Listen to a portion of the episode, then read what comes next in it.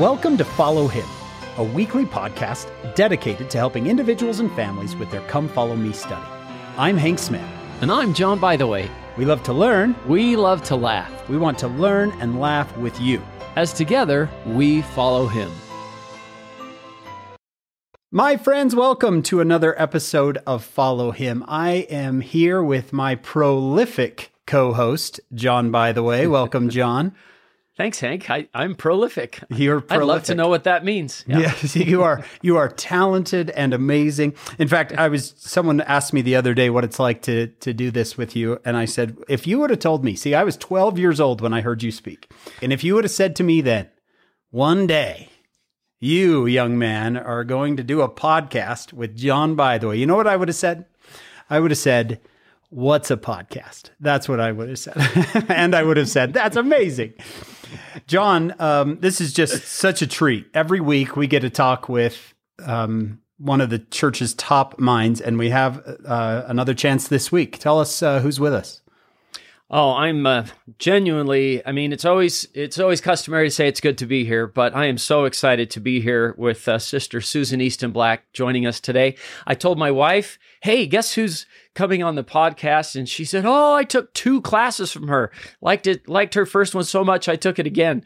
And uh, just love Sister Black. Um, so I'm going to read a short bio from uh, Sister Susan Easton Black here, so that you can be better acquainted with her. Um, Dr. Black joined the BYU religious education faculty in 1976. She's a past Eliza R. Snow Fellow and a uh, past Associate Dean of General Education and Honors and a Director of Church History in the Religious Studies Center. And she was the recipient of the Karl G. Maeser Distinguished Faculty Lecturer Award in 2000. And it's interesting because she was the first woman to receive that award. And believe the recipient before her was Hugh Nibley. This is an award that everybody wants, and it's not just the religion faculty. She has authored, edited, and compiled over 130 books, 300 articles. Uh, she currently serves as, oh my goodness, I want to send my kids to your class, Sunday school teacher for the 14 and 15 year olds, and uh, for the stake as a self reliance uh, course teacher. And she and her husband, George, have uh, since retiring, have served four missions. And one of those was a, a curriculum writer under Elder Tad Callister for the Come Follow Me manuals that we use here every week. So we are so excited to have Sister Black with us here today. Thank you. Susan, thank you so much for taking uh, your time. treat, actually. It's so fun to see uh, well, to see both of you and happy memories. For those of you who uh, don't know who Sister Black is, just know that this woman, um, and I don't, I don't think I'm overstating this here, knows more about uh, Joseph Smith, especially Joseph Smith in the Nauvoo period, than probably any other person on the planet. Uh, it's just hey, she's thanks. that's a big compliment, probably not deserved, but yeah, just uh, just absolutely um, in fact, Sister Black, how long have you been studying the history of the church? Whoa. Um, I think it started for me. My grandmother was in my home as I grew up, and I would say to her, I wanted to hear Cinderella, Snow White, Sleeping Beauty. And uh, she actually didn't know those. She left school in seventh grade, and so she could say, I can only tell you things that are true. And so mm. she then regaled me with stories of Joseph Smith and Haun's Mill and Carthage Jail and pioneers crossing the plains. And I actually thought in my, my mind then, and haven't changed much, that they were such amazing heroes. I mean, who yeah. could who could rise up to be like them? Mm. Wow! Just yesterday, as I was looking for a good uh, a good biography short biography for Sister Black, I stumbled upon a talk that she and George Durrant gave, and I got backstory to Joseph Smith running for president that I had never heard and understood before. So I read that whole thing yesterday and told my wife, and she was like, "Oh yeah, oh yeah, yeah," because you know she had you and she remembers everything. So, but anyway, I hope our listeners will go find that because it was fascinating. This week, Come follow me. The lesson is uh, sections, it starts in sections 37 and 38 of the Doctrine and Covenants. Susan, uh, it's December of 1830. Uh, the church is what eight months old at this point? Eight months old. Yeah, what's been happening to this new church, which would help our listeners who are pretty new to the Doctrine and Covenants, some of them, uh, what would help them know what leads up to these revelations? Oh, great.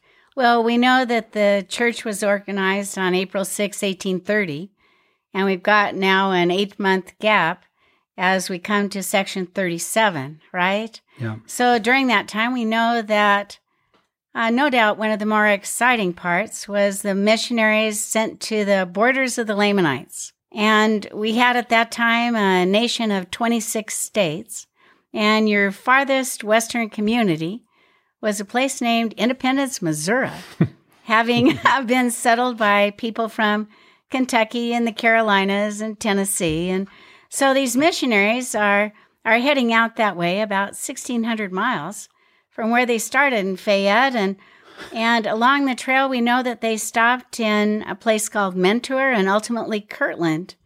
And before they left there, three weeks, try and imagine this. They'd baptized 127 people and then they're off to, to continue their journey.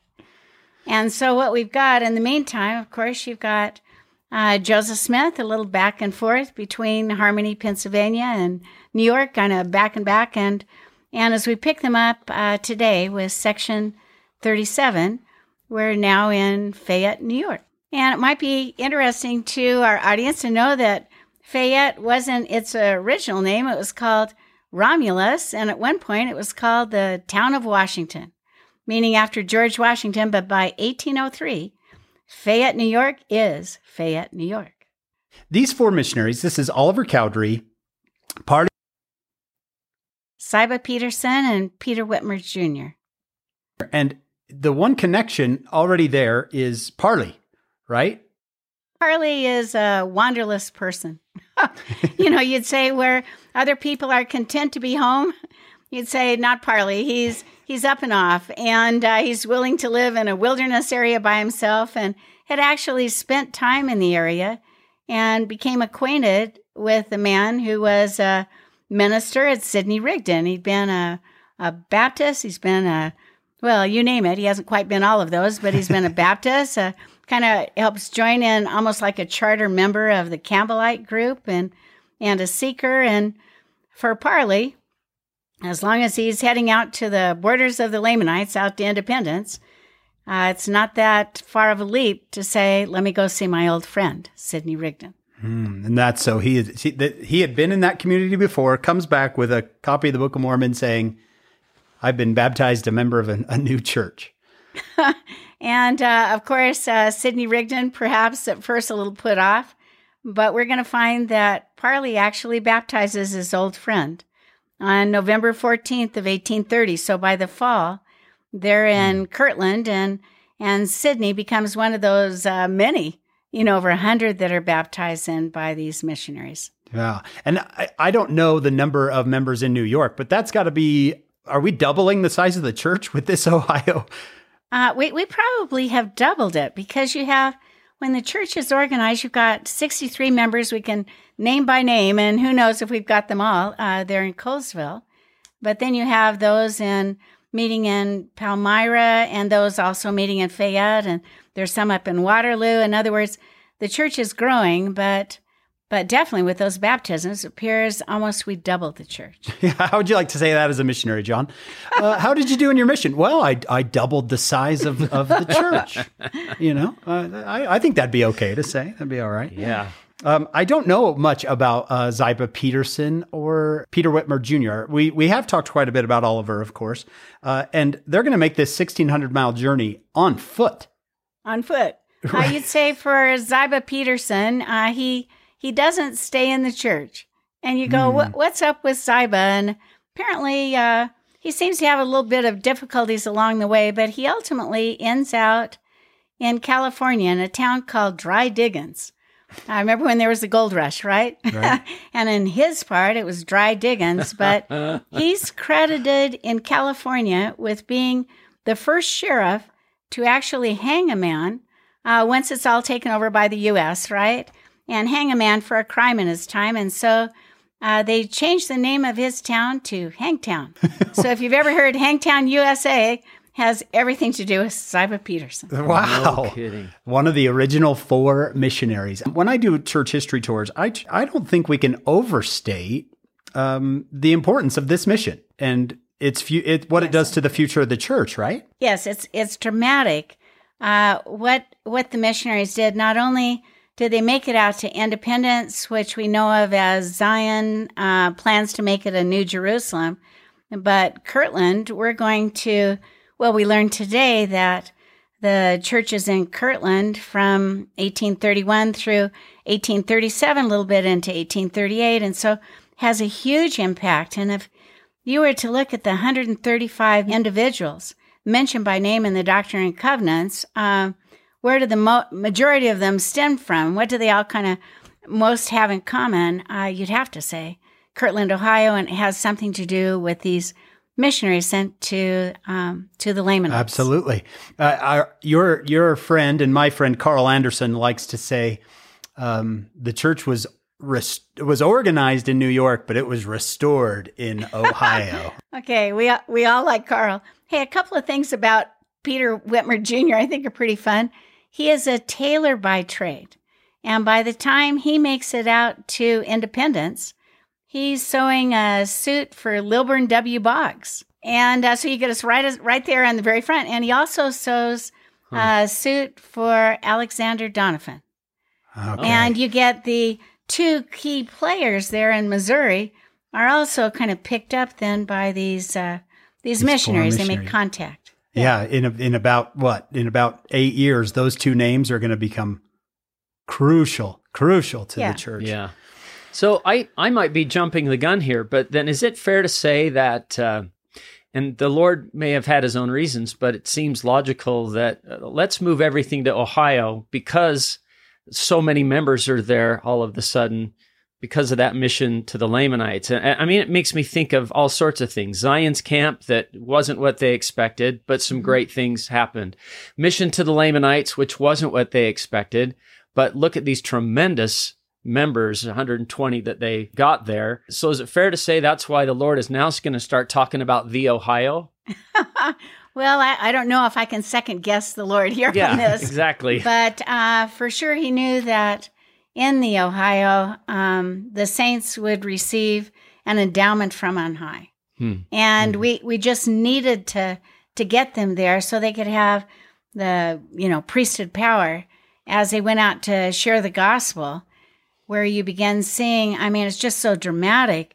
Uh, the numbers that now exponentially increase once they've stepped and touched down in Ohio and have those those blessings they received in that.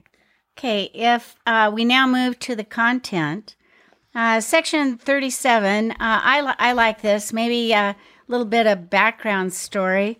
We know that Sidney Rigdon had joined the church, right, and is baptized by Parley P. Pratt in mid-November of 1830. We also know that when he finally comes to Fayette, New York, that he brings with him or chooses to to come with him and Edward Partridge who is a hatter by trade. Edward had a similar experience with Sidney Rigdon and the fact that both men uh, had met the missionaries to the Lamanites, but the difference was Edward Partridge had received a copy of the Book of Mormon. He actually sent an, an employee to go get him a copy of the Book of Mormon so he could read it. He believed the Book of Mormon, but he wasn't ready to be baptized. He wanted to meet Joseph. And so, with that, you get, uh, no doubt, two friends. Both uh, had been of different religious persuasions. You get Sidney Rigdon, who's a Campbellite, and you get Edward Partridge, who's been involved in the Unitarian Church. And these two friends now travel 275 miles.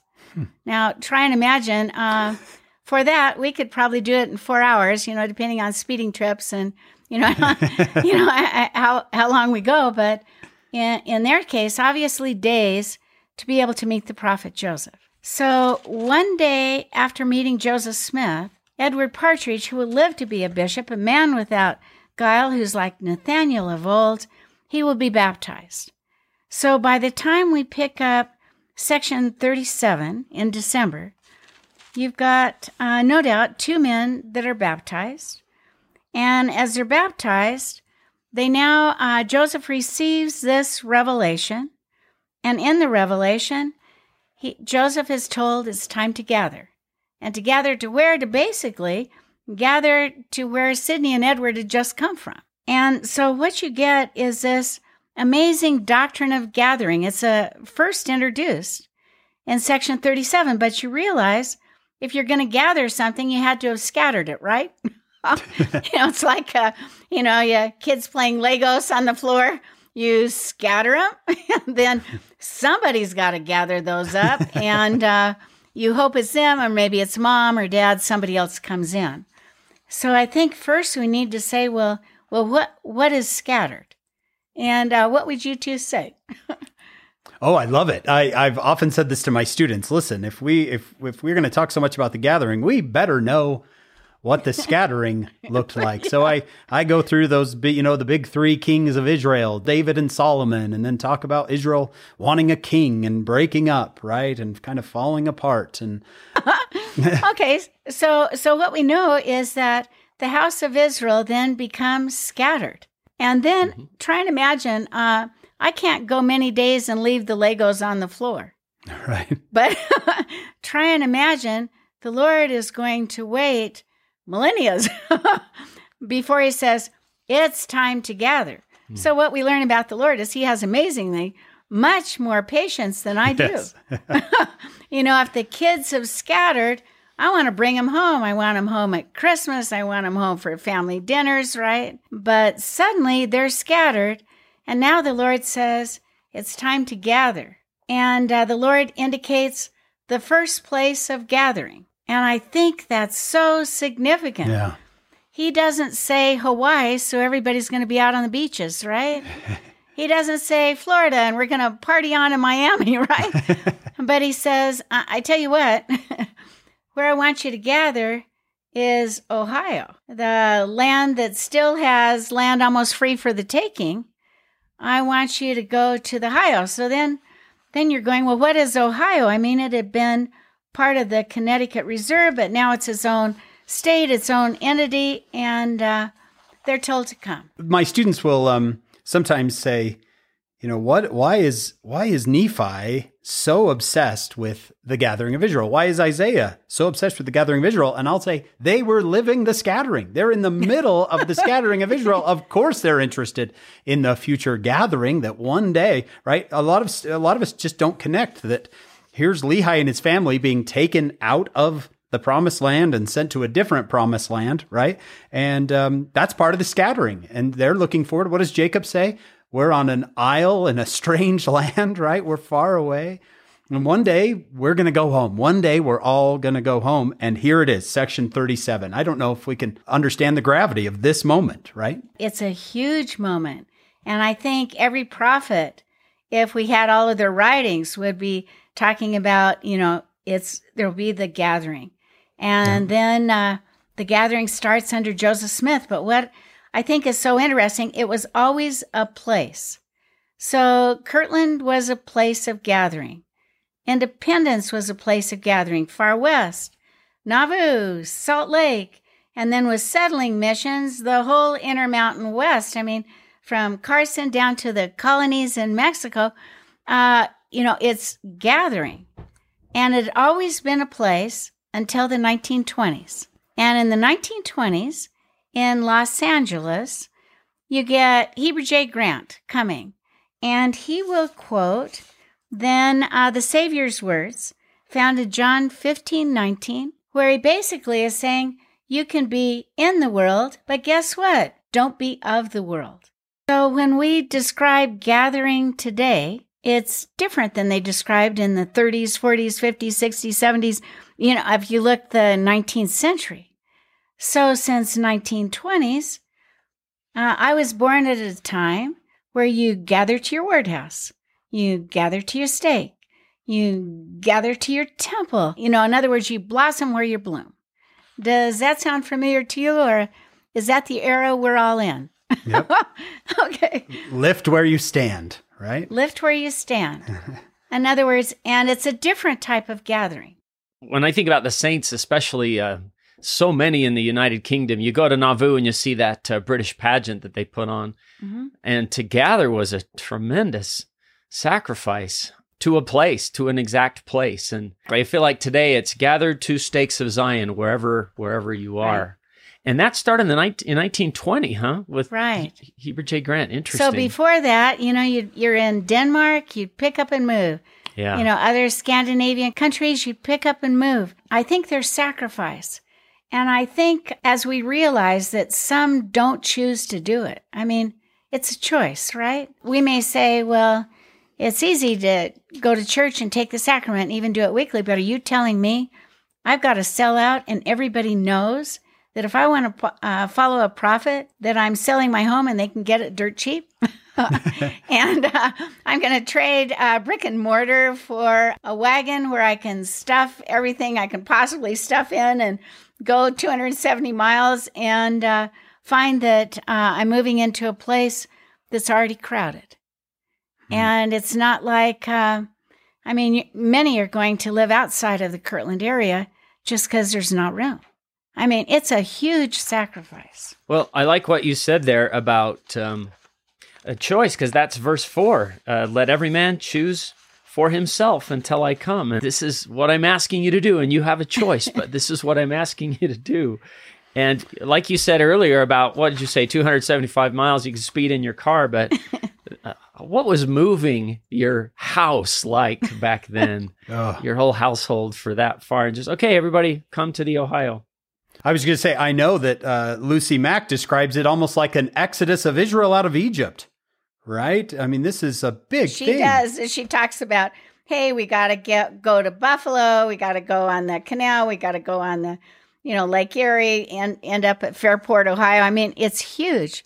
But what I think so interesting is that you look at, say, section 37, and now we go to section 38. Section 38. I always think this is so so interesting because you've got the Lord who's now basically saying, Hey, I told you guys, go to the Ohio. And the question is, after section 37, did anybody go? And the answer is no. you know, it's like going to sacrament meeting and listening to talks. And when you come, you know, when you come home, did your life change? You go, oh, absolutely not. so it's like it went one ear out the other. And then the Lord now says, okay, I- I'm going to make this more clear. Bef- Before we leave section 37, in verse 1, the Lord says, Because of the enemy and for your sakes. Okay, um, this is a pretty difficult time in Western New York. Uh, the church is not well received. There's persecution. There is even some talk as we go into 38 that people are even plotting death to some of the leaders of the church. Very, very difficult time. I think now we live in a society where you can believe something, I can believe something, and they'll just say, oh, you know, she's not on target. But back then, uh, they had solid beliefs and um, solid feelings about if you didn't share those beliefs. See, I think if they were plotting to kill me, I think, okay, yeah, let's load up the wagon. It'd give you an incentive, right? yeah. okay. What do you think, Susan, about? I mean, this is a church of a hundred and something people. Why is it getting so much attention from outsiders? Is it just because it's? I mean, they they had new churches coming in, they had Methodism coming in, you know, and and blossoming. What is it about this group that bothers non-believers so much to start threatening them? Because I mean, I don't know. It's a small little group. Is it that they're threatening maybe to take members of their family and, and convert them? Is it? Well, I'm, I'm sure the quote sheep stealing was part of the issue, but you know, truth. Uh, well, think of the Savior. There, there's a lot that will fight against truth, yeah. and especially if it totally impacts their way of life. Yeah. To me, it's just an indication of a darker force uh, wants to stop this Yeah. before it can before it can get started. Right. Right. you know, just nip it in the bud because it's going to roll forth, fill the whole earth. Right. Right. Remember uh, the book of Revelation when the dragon wants to eat the child as soon as it is born. right? The moment it is born. It reminds me of that, like, let's stop this before it can even start. And here the Lord is saying, all right, we got to move. we yeah, got to get out of here. You're in trouble. Go. Well, section 38, uh, notice it's at a conference of the church. So I wanted to say something about conferences. We we know about conference. We gather, we listen. Um, we either gather in, how we listen on television, some kind of electronic device now. But you get the church organized in April, and the first conference is in June, and their second conference is in September, and their third conference, what we're talking about in section 38, is January 2nd, 1831. And I think we'd all go, hold it we know that conference was not held in June, September, January. Conference has to be held the first week in what? in October and October. Perfect. So that uh, conference being held in April and October did not start until the Saints moved to Nauvoo. And it's interesting that the April and October had everything to do with parading. And uh, what would happen? You get Nauvoo is like the hub of a wagon wheel, and you get you've got 23 little communities that Joseph founded on the Illinois side of the river, and then you can find 15 on the Iowa side. And when did they all gather? They gathered for parading, and it was a military parading because every man 18 to 45 is in some kind of a military unit. In this case, we called it the Nauvoo Legion. So, when was the time to gather them? It was always April would begin it. That was your first parade. Obviously, bigger parades, July 4th. But when was the last parade? The first week in October. And uh, since that time, we have celebrated conferences for the most part in uh, April and October. April and but October. all right. So, with that, we are now at the third conference on January 2nd of 1831. So, notice section 38 is the first revelation given in the year 1831. We now start off uh, the place where the revelation, where the conference is being held, is Peter Whitmer Sr.'s farmhouse there in Fayette. And one of those attending was uh, Orson Pratt. And Orson Pratt, as he described as their meeting for this conference, he said, you know, the whole church in New York, we all met in the one room. And uh, no one there took notes. So we do not know what goes on. You know, the secretary can make or break you, right? Yeah. And uh, sure enough, just, you know, it was a disaster. So, so with the fact that no notes were kept, you know, all of us historians were like, where are the notes? But we assume it was uh, kind of business as usual, uh, passing of sacrament. We know that Joseph Smith uh, was sitting, had a table in front of him. We also know that he asked Sidney Rigdon to be the scribe. And then Joseph received a revelation. And what we have now in section 38 uh, is what Sidney wrote down on that occasion. Um, just, just thinking about it, you realize how fast we all talk. Can you imagine Sidney going, hold it? the last words I got were, could you, would you mind? Go back, go back, slow down, slow down. so can you imagine how, how slow Joseph would have had to have spoken. I mean, Sidney did not know Pitman shorthand, which was starting to be big at that time, but he's going to write it out longhand, word for word. We're talking about a long process hmm. to be able to get out uh, the entire Section 38, which is, by the way, much much longer than Section 37. Yes. You got to wonder if um, Sidney and Edward Partridge knew what they were getting into when they took that trip from Ohio to New York that they would be sitting recording a revelation. Pretty amazing, pretty amazing opportunity for Sidney Rigdon as well as all those that sat there and listened. Well, kind of getting into this section, we know that the first uh, first seven verses that uh, the Lord is introducing Himself. He He wants them to know, and uh, th- then we get into what is the crux of it. But He wants them to know that he is the great I am. In other words, he's uh, he's Jehovah. He's the God of the Old Testament, the New Testament, the God today. He knows all things. Uh, he made the world. He's a great creator. in other words, he establishes who he is, and that he in, even indicates, uh, I'm in your midst, but you cannot see me. Hmm. So, what you get is he wants everybody to know it isn't just Joseph Smith winging it. and that, uh, that this message is a revelation from Jesus Christ. He even talks about the atonement in those first seven verses. What he wants them to know is that, hey, if you're going to call myself yourselves my disciple, then when you receive a law, you have to do the law. and then, you know, so the question is, what's the Lord noticing about these people? And what he's noticing, he then repeats and uh, repeats and repeats and re- repeats. And your kind of pivotal verse, you know, if you're looking for what's the bottom line, it's verse 32, where he says, For this cause I gave unto you the commandment that you should go where?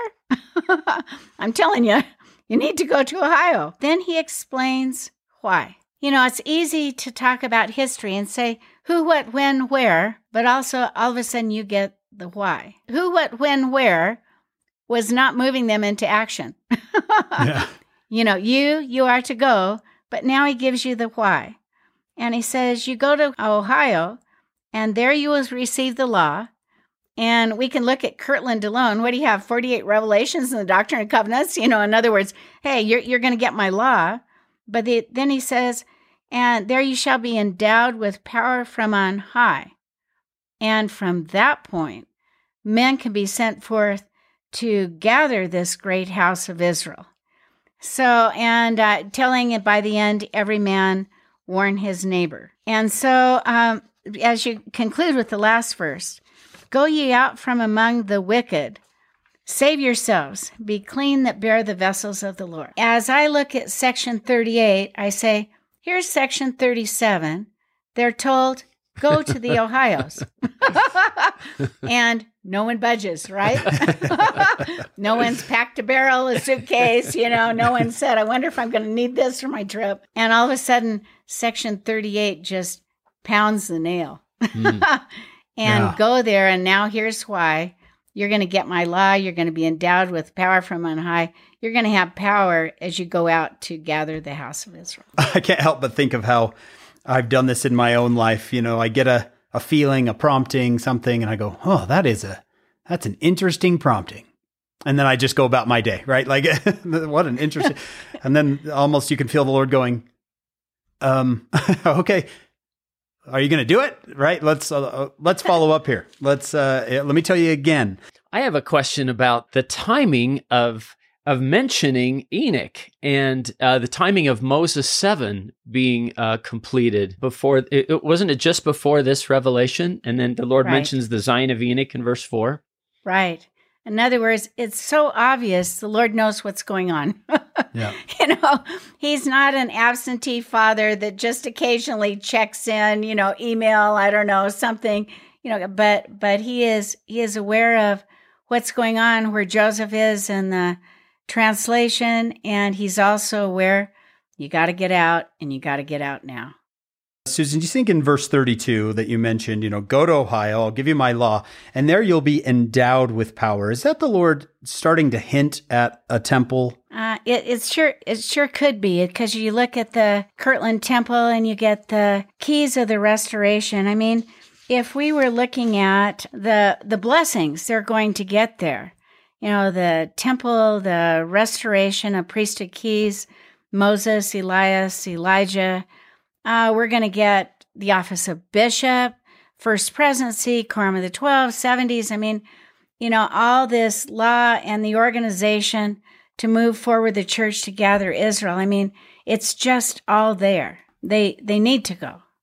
I think one indication that this is the Lord is very serious about this is We've talked in previous um, episodes how crucial the Joseph Smith translation is to the restoration, and the Lord in section 37 says, Stop, almost as if we're pausing the restoration until yeah. you move.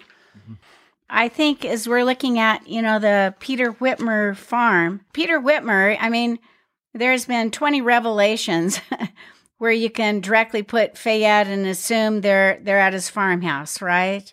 And we know the witnesses, three witnesses see the Angel Moroni and the plates. I mean, such a significant place. But uh, Peter Whitmer, when he sells out, he's selling out for bottom dollar. He gets twenty two hundred bucks for for his farm. And then, if you were to say, did did the church acquire the farm back? They eventually get the farm in 1926, and then during my lifetime, I can remember of all the general conferences. Since we're on general conferences, the one I, I most remember was in 1980. They had restored that Peter Whitmer farmhouse, and Spencer W. Kimball was the prophet. And uh, suddenly, you know, you think you're going to get it from the tabernacle, it's going to be broadcast to the world, and you get this great, great prophet, uh, Spencer W. Kimball, saying, Hey, I'm, I'm standing up right in the now restored Peter Whitmer farmhouse, and I'm going to uh, kind of conduct and speak from here. And I don't know. I just think it's just such a marvelous place. That was the so 150th to, anniversary, right? 100, 150th anniversary. I, I remember that. I was a teenager and I remember I remember President Kimball in that uh, farmhouse in Fayette. That was amazing. Uh, that's the only time I ever remember General Conference not being from the Tabernacle okay, in my same, memory. Same same in my yeah. memory also. So I wonder, uh, we're only nine nine years away from from uh, the 2030. 2030. Yeah, where are we gonna where are we gonna come from? yeah, what's gonna happen? What's gonna happen? Um, I think it, one part where I we've quoted this um, quite a bit in the church. I think is in verse twenty seven. The Lord says, "Be one. If you are not one, you are not mine." The idea of unity in this church. Uh, he talks about, you know, everyone esteem his brother as himself because some people are going to be more well off than others, right? To move, and it's this idea of you are a, you are a, a family, you're a group, you're a team move together. I imagine some would have the means to pick up and go, and others would say, "How am I? How am I going to get there?" Right. I I think that was dramatically felt. And John Whitmer, who ultimately becomes a church historian, wrote that there was a great division uh, because uh, you get those that are saying, "I want to go," and those that, just like you're talking about, that that can go and have the means, and those that do not. And are you willing to help your brother? And I think that's always the question, even today. Well, and I think that I'm looking at here we have one of Jesus's parables that we don't find anywhere else in right. verse 26 about the 12 sons. Yeah, I've never seen this parable before, but he his 12 sons and is no respecter of them. Um, and he says to one, "Be clothed in robes and sit thou there," and be the other, "Be thou clothed in rags and sit there." and look upon him, sons, and say, "I am just. I've given this unto you as a parable." And then the be one, and if you're not one, you're not mine. And right after talking about the Zion of Enoch, talking about this kind of oneness, um, I also you, you think could almost say like it's a precursor to the law of consecration, right? When you th- consider, when I teach this, I love to say, okay, if we're not His, what are the alternatives? they're not very good.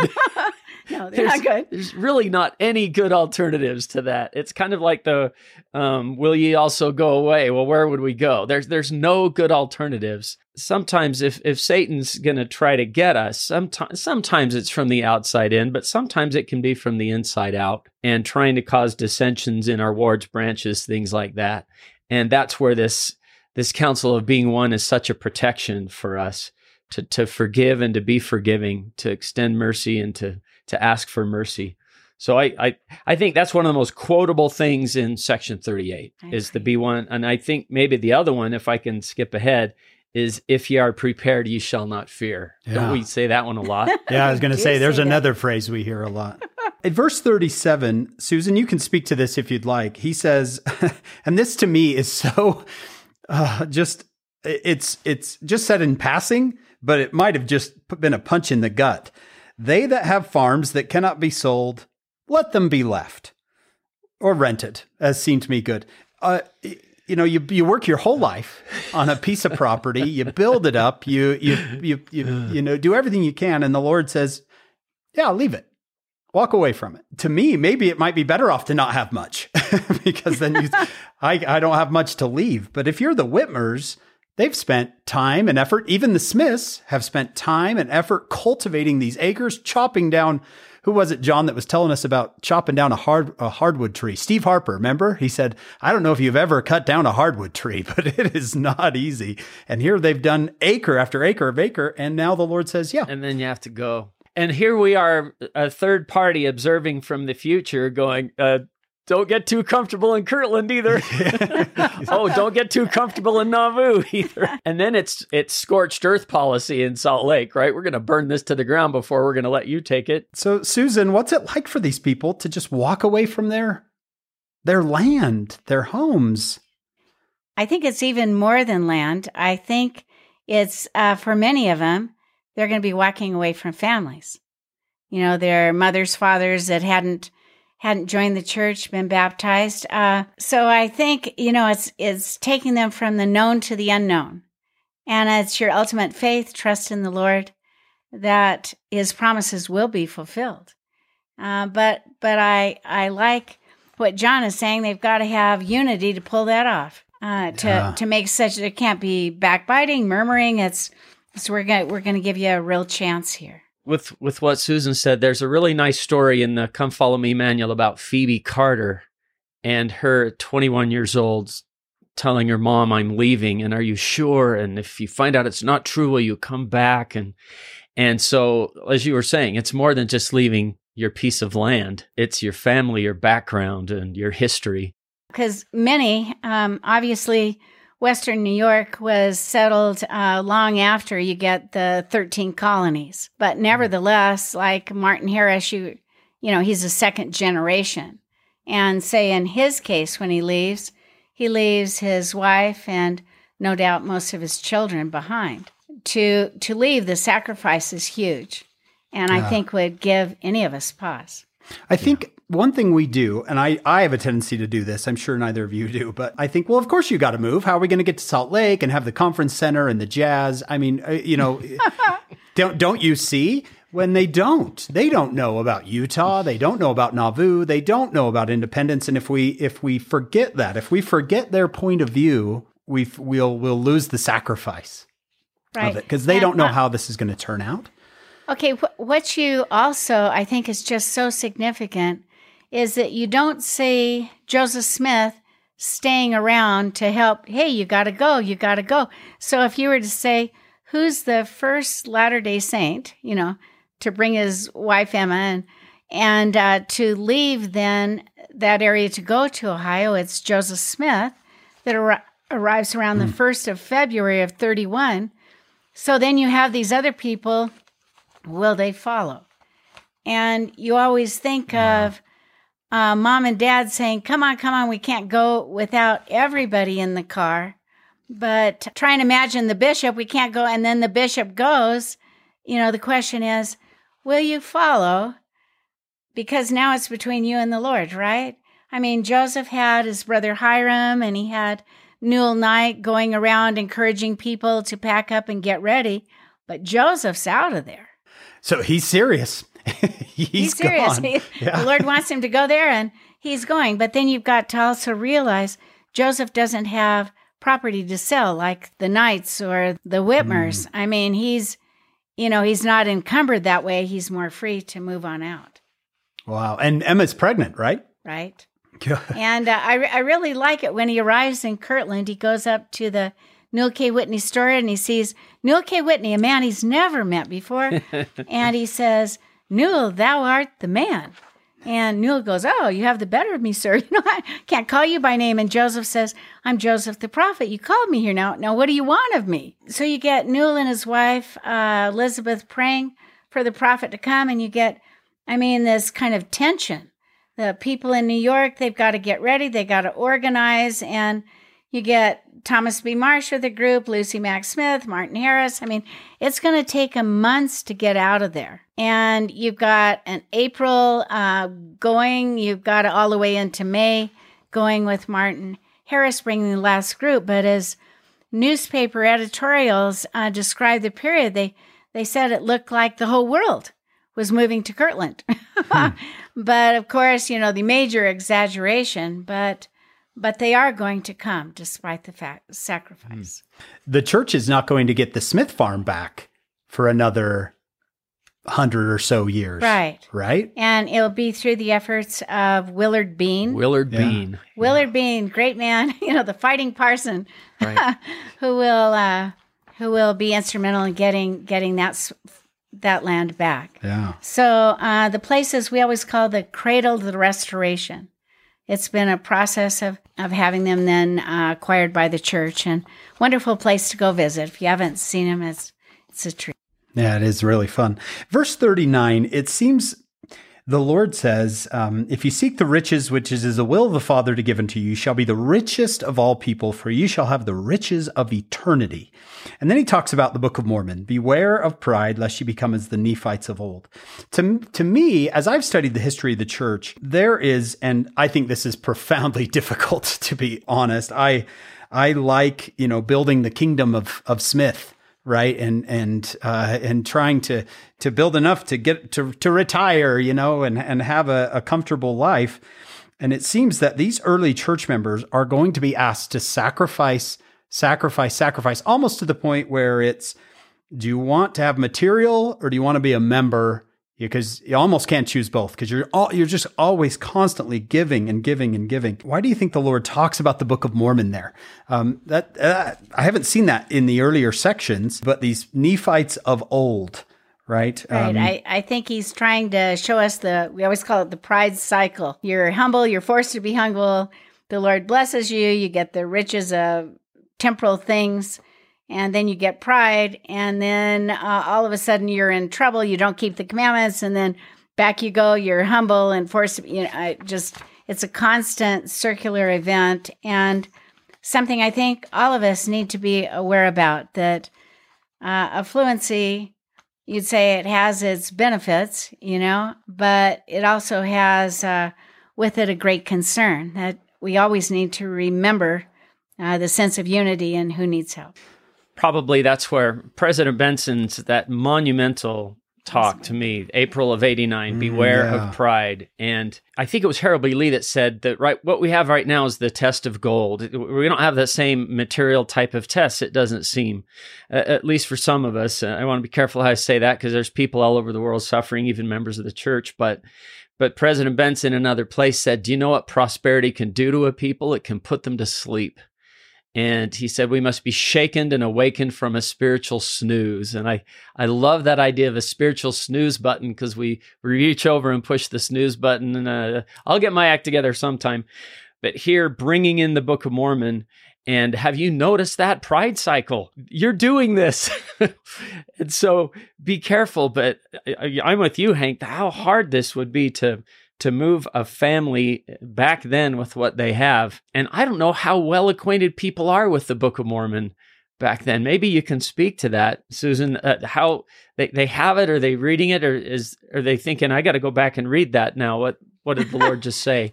Uh, I'm I'm not quite sure by December that you've got a lot of readers of the Book Yeah. of Mormon. One thing, copies are hard to get. They're expensive. Obviously, they're printed, but you don't see a lot of people quoting from the Book Yeah. of Mormon in the New York period. Uh, you can pick them up more, much more in Kirtland. And then obviously as time goes on, their familiarity, did they understand the pride cycle like we do? Probably not as great.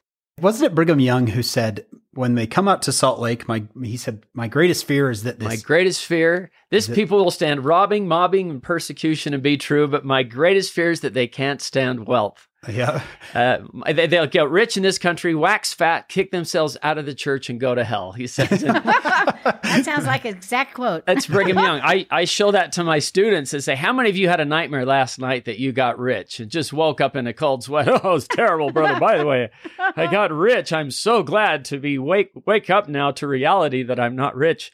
And yeah, robbing, persecution, robbing, no problem there. But I'm afraid that they can't stand wealth. That's a fascinating statement. Um, when he says, "Be ye clean that bear the vessels of the Lord," do we know what the vessels of the Lord mean? When I when I read that, I think that sounds Old Testament esque. Sounds It ancient does- temple. Yeah, Yeah. it sounds Old Testament. Uh, Try and imagine, you know, the same hands that pass the sacrament that break uh, the sacrament bread, you just can't hold a can of beer, right? you know, and you know, smoke the cigarette. I mean, you know, you, you just gotta be clean, whatever we call the vessels of the Lord, for not just yourself, but for those who are there to partake of it and hoping for a great spiritual experience. Yeah. That's yeah, that's wonderful. Uh, I think yeah, back in the old in the Old Testament, it would mean if you're going to carry the tabernacle, be clean. Right. But today, it's if you're carrying the the trays of the sacrament or anything else that we use if in the church. I mean, it's you. You are my You're- body's yeah. the temple. Uh, the Holy Ghost can dwell with you. So Mm-hmm. in a way, you are the vessels of the Lord, and so be clean. Yeah. Interesting in verse 42, he says, Go ye out from among the wicked. Almost symbolically, they're leaving New York. And it's almost this idea of we're leaving Babylon and I'm I'm going to going to Israel, right? I'm I'm I'm I'm Right. oh, Oh, what is it? Oh Babylon, Babylon. Babylon. We we bid thee farewell, right? Uh, and I'm willing to go. I'm willing to follow the Lord. You know, I would think that a lot of these people in their minds were gonna they're gonna live in New York and die in New York. That they're they're gonna stay there for, forever. And the Lord changes plans. we are uh, we're going somewhere else. The sacrifice is immense. You hear you and your husband have served four missions. It's somewhat similar, right? Get up and move. Get up You and just go. get up and go if you want the blessings. yeah.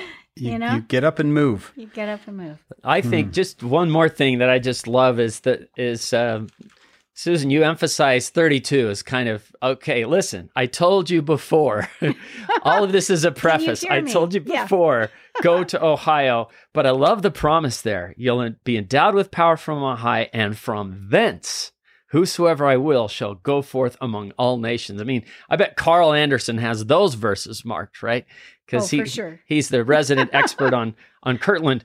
But um, I think I mentioned this before, so forgive me. But I just there's a painting right inside of the Kirtland Visitor Center of Joseph and Oliver in the Kirtland Temple with these angels coming one at a time uh, and bestowing keys.